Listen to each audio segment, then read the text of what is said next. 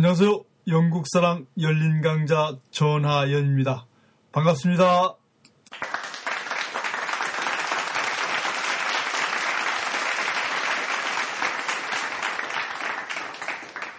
높은 강자 157회 영국사랑의 열린 강자 32회로 치러지는 이번 주 주제는 세계 역사를 바꾼 22개 미술사적 극적 전환기 중에서 일곱 번째 만남의 예술, 인문학과 과학과 미술의 만남, 그 피에로 델라 프란치스코와 다빈치가 바꾼 미술 세계를 오늘 여러분께 말씀드릴까 합니다. 그러나 여러분들이 다빈치는 너무나도 잘 알려져 있어서 이 다빈치보다는 이 피에로 델라 프란치스코를 중심으로 여러분께 오늘 강의를 시작할까 합니다. 제가 누누이 강조하는 이 세계를 들여다보는 도구, 사람을 들여다보는 도구, 사회를 분석하는 도구, 역시 사람을 분석하고 이 세계를 분석하는 도구로 그동안 쓰여졌던 것이 철학과 역사와 사회학 등 이 사회과학 등이었었습니다. 그러나 사실 이 사람을 들여다보는 도구로 이 철학이 실패를 하고 요즘에 새로 등장한 것이 심리학이죠. 그러나 이 심리학으로도 역시 사람을 들여다볼 수 없다는 그런 한계를 요즘에 발견하고 있습니다. 자, 또 그동안 오늘이라는 현 시점 그리고 세계를 해석할 수 있다고 믿었던 역사가 사실은 일그러진 하나의 인식 체계, 사고 방식, 어딘가 삐뚤어지고 한쪽으로 편향된 그런 기술이라는 거, 그런 엿보기로 어, 쓰여졌다는 것을 최근에 사람들이 깨닫게 되면서 더욱 혼란스러워졌습니다. 철학으로 사람을 들여다볼 수가 없고, 심리학으로도 사람을 들여다볼 수 없고, 역사로도 오늘의 세계를 진단할 수 없고 사회를 들여다볼 수 없다 그러면은 과연 무엇으로 인간을 보고 사회를 보고 오늘의 현상을 봐야 할 것인가? 이것은 굉장히 큰 이 고민이자 현대사가 현대인이 오늘날에 우리가 봉착한 그런 이 카오스적 혼란을 야기하고 있는 근본적인 문제이기도 합니다. 이미 전 여러분께 이 카오스, 이 혼란을 극복하는 도구로 미술사를 이미 제시해 드렸습니다. 이 미술사가요, 심리학이 지니는 한계점, 철학이 지니는 문제점, 역사가 지니는 그런 그릇된 편견에서 바로 그것을 극복하고 사람을 바로 보게 해주고 세계를 해석하게 해주고 오늘의 시점을 정확하게 읽게 해주는 도구라는 것입니다. 이미 여러분에게 여러 차례에서 그것을 논리적으로 사례적으로 미술로서 여러분께 이미 확인시켜 드렸습니다. 아, 미심쩍으신 분은 다시금 열린 강좌를 1에서부터 차근차근 들려주시면서 왜 제가 이런 말씀을 여러분에게 드리고 있는가 이렇게 주장하고 있는가 확인할 수 있으실 것입니다. 그동안 인간을 해석하는 데 있어서 관념으로 이제까지 이루어진 일정한 인식 체계 관념으로 해석했었습니다. 자, 공자가 규정한 사람, 그 다음에 플라톤이 규정한 사람, 사실 이런 철학에서 규정한 인간이라는 것은 현실에서 존재하지가 않죠. 이상적인 인간이고 정말 이것은 도덕책 속이나 철학책 속에서만 존재할 수 있는 인간이었었고 이런 인간관을 통해서 인간을 보고 인간을 해석한다는 것이 무리라는 것이 이 100년 전에 바로 철학이나 모든 지식인들이 내린 회의와 그런 결론이었었습니다. 그리고 나서 철학이 방황하고 그러다 결국 포스트 모더니즘 이후에 후기 구조주의에 들어와서는 락강 등 신프로이드 학파와 후기 구조주의 철학파로 대표되는 그런 들레즈라든가 또 그 전에 메릴로 뽕띠라든가 이 많은 사람들이 바로 그것을 포기하고 인간의 욕망, 이 욕망이라는 것으로 세계를 해석하고 인간을 해석하고 세상의 흐름을 해석하는 그런 도구로서 드러냈던 것입니다. 바로 미술은 있죠. 이 인간의 다양한 욕망, 진리에 대한 욕망, 지식에 대한 욕망, 물질에 대한 욕망, 권력에 대한 욕망, 섹스에 대한 욕망, 모든 욕망을 드러낸 기록이거든요.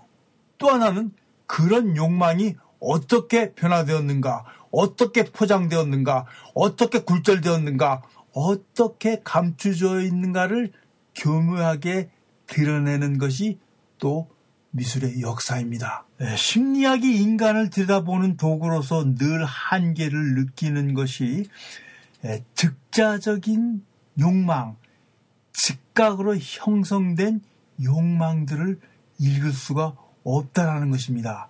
그 욕망과 욕망들이 충돌하면서 일으킨 그 복잡한 그런 세계를 들여다볼 수가 없다는 것입니다. 그러나 미술사에서는 이런 것들을 이미 예시하고 있거든요. 자, 지난번에 우리가 르네상스 원근법에 감추어진 진실을 말씀드렸습니다. 이 종교적 욕망, 사회적 욕망, 정치적인 욕망이 결합된 르네상스 시대에 유일하게 개인적인 욕망, 지식에 대한 갈망, 세계에 대한 진실을 드러내고자 했던 두 사람이 있었습니다. 물론 이 사람들이 예, 다는 아닙니다. 대표적으로 이 다빈치와 피에로델라 프란체스카였었죠. 이 다빈치는 예, 바사리가 예, 매너리즘 시대 이태리의 미술사가인 바사리가 기술을 해서 알려져 있지만은 사실 피에로델라 프란체스카는 미술사에서는 알려지지 않은 인물입니다. 후대에 이르러서 인정받은 인물이었었는데요. 그 세계적으로 유명한 이 대학에서 수학과 500인을 선정하는데 이 500인 중에서 피에로 델라 프란체스카가 당당히 끼었습니다. 피에로 델라 프란체스카는 미술가 이전에 수학과 기하학자로서 이름을 떨치고 나름대로 깊은 연구를 하면서 미술에 접목한 리얼리스트입니다. 현실주의자입니다. 사실주의자입니다. 바로 이렇게 미술이 있죠. 어떤 사실을 드러내고 진실을 드러내려고 하는 동시에 바로 인간의 감정. 그러니까요. 자, 철학에서는 인간의 감정을 배제하고 이성만을 집중해서 연구하고 그 이성만을 토대로 관념의 세계를 세웁니다. 심리학은요, 또 이성을 배제하고 인간의 본능이라든가 이 감정을 일으키는 본능에 치중해가지고 또 한편으로 치중해서 구축합니다. 그런데요, 미술은 감성과 이성이 언제나 만나는 현장이거든요. 그러니까 사람은요, 이성적인 존재도 아니고 동물적인, 감성적인, 감정적인 존재도 아니거든요. 이성과 이 감성이, 이 감정이 항상 충돌하면서 이성과 이 본능의 세계가 항상 충돌하면서 거기서 빚어내는 이 감성, 거기서 빚어내는 어떤 또 다른 체계로 인간은 살아가거든요.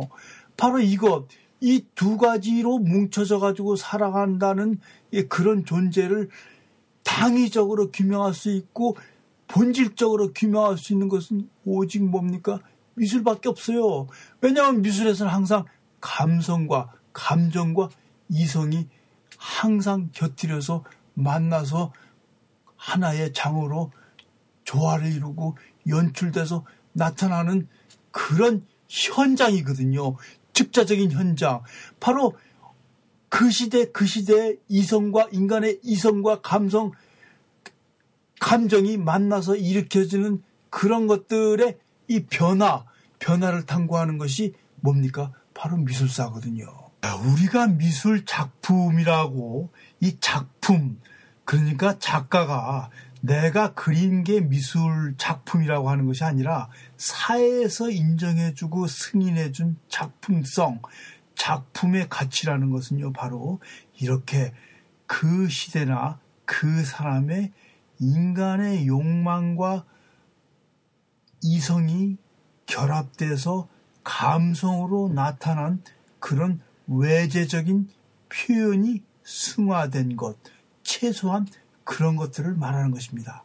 끄적끄적 낙서를 한 것이 아니라 끄적끄적 자기가 그리고 싶은 것이 아니라 이 미술의 규정성은요, 예, 개인이 보고 느낀 아름다움을 진술한 것이 아니라 어, 바로 사회에서 이거는 미술 작품이다 아니다라는 것을 판단하는데요. 이 사회 가치성에서 바라보는 이것이 미술이자 아니냐라는 것은 바로 이렇게 인간의 어떤 감성과 그런 본능적인 욕망과 그 그것이 지적인 것이든 혹은 어떤 육적인 것은 상관없습니다.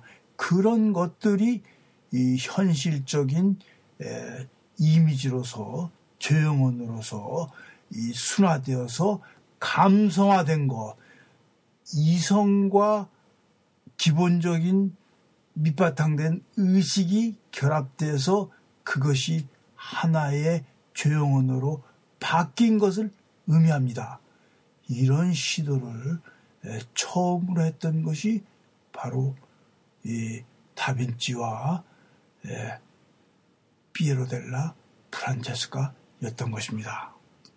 여러분들이 아시는 것 같이 다빈치는 인간의 육체를 정확하게 묘사하기 위해서 시체를 30구나 해부했습니다. 그래서 뼈의 생김새라든가 힘줄이라든가 이 근육을 살피고서 그것을 자기 미술에 정확하게 과학적으로 인체의 본질적인 구조를 해부학적으로 발견하고 성찰하고 그것을 미술의 아름다운 감성으로서 이 과학적 지식, 이 본인이 가지고 있던 지적 욕구를 그것을 과학적으로 도달하고 다시 스프마토 기법이라는 아름다운 감성적인 그런 재현으로 승화시킨 거 아닙니까? 바로 이렇게 그 본인의 어떤 본질적인 욕구, 즉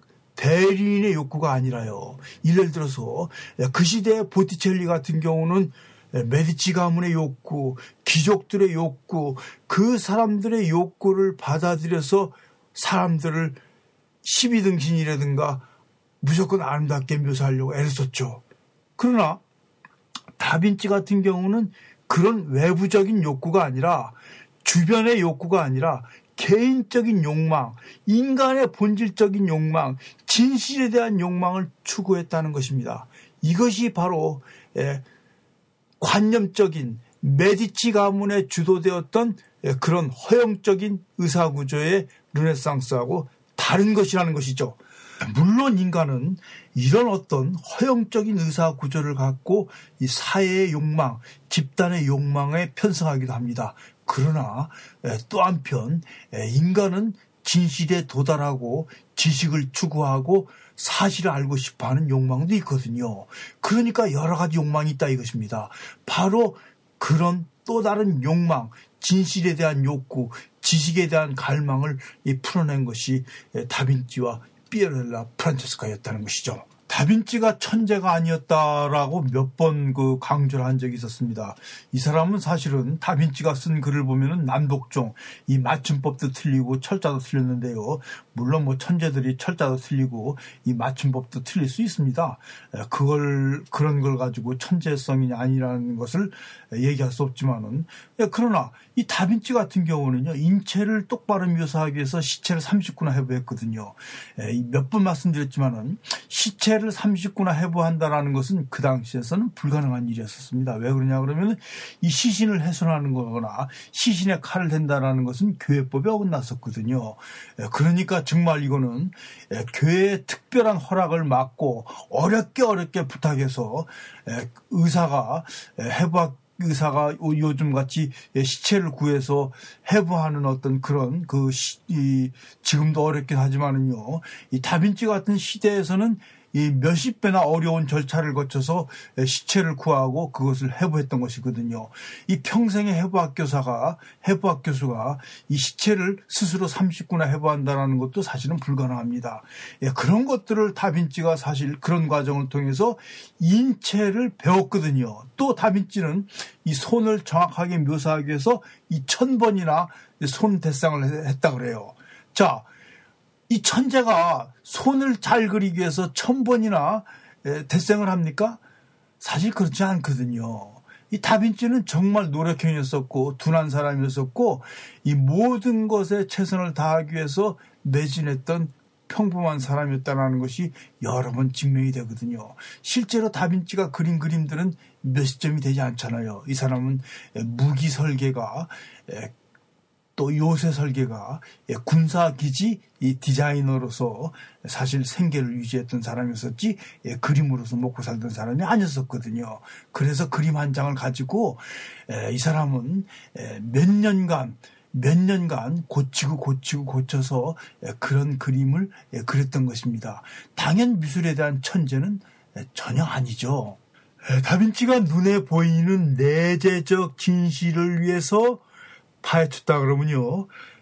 피에로델라 프란체스카는 외부적, 공간적, 환경적, 눈에 보이는 것이 어떻게 미술과 연관되는가 이 관계와 그것에 대한 배치를 이 기하학적으로 연구하고 수학적으로 풀어내서 아름다움에 도달한 그런 미술가입니다. 예, 그러니까 두 사람의 공통점이 이 지적인 논리에 의존하고 있다는 것이죠. 자, 여러분 제가 첨부한 PDF 파일의 12페이지 맨 마지막 페이지를 펴주시기 바랍니다. 낯설은 그림이 보이죠? 아놀피의 결혼식에서 보이는 것 같이 치마가 이 부풀러 오른 것, 그 당시 유행하던 예, 그런 그 이 치마를 연상시키는데요. 사실 이것은 유행과 상관없이 그대로 임신한 임신을 한 마리아를 그린 것입니다. 성모 마리아를 예, 절대적인 신이나 신선스러운 신성스러운 입장이 아니라 인간적인 입장에서 임신을 하고 예, 수태를 고지를 받고 임신을 하고 그리고 정상적으로 이 분만을 한 한 여자로 묘사한 것이죠. 이것은 정말 놀라운 그림입니다. 사실 이렇게 임신한 마리아는 미술사에서 정말 찾아보기가 쉽지 않거든요. 순진무구한 처녀의 표정에 불뚝한 배를 내놓고 약간은 힘들어하는 모습을 보이고 있는 이 처녀를 그린 피에로 델라 프란체스카는 리얼리즘의 새로운 그런 모습을 그림으로서 보여주고 있는 것입니다. 이렇게 피에로달라가 추구하려고 했던 것은 종교적 판타지, 현실과 이성이 제거된 아름다움이 아니라 이성적, 사실적 아름다움을 추구했던 것입니다. 자, 그러면은 다음 2부에서 구체적으로 피에르델라의 그림을 보면서 여러분과 함께 어떻게 그가 새로운 미술의 변화를 일으키고 그것이 우리에게 어떤 의미를 주었는가를 다시 둘러보도록 하겠습니다. 반갑습니다. 전하이언이었습니다. 이 열린 강좌는 영국 사랑의 후원자님에 의해서 여러분에게 이렇게 들려드리는 것입니다. 그럼 2부에서 뵙도록 하겠습니다. 감사합니다.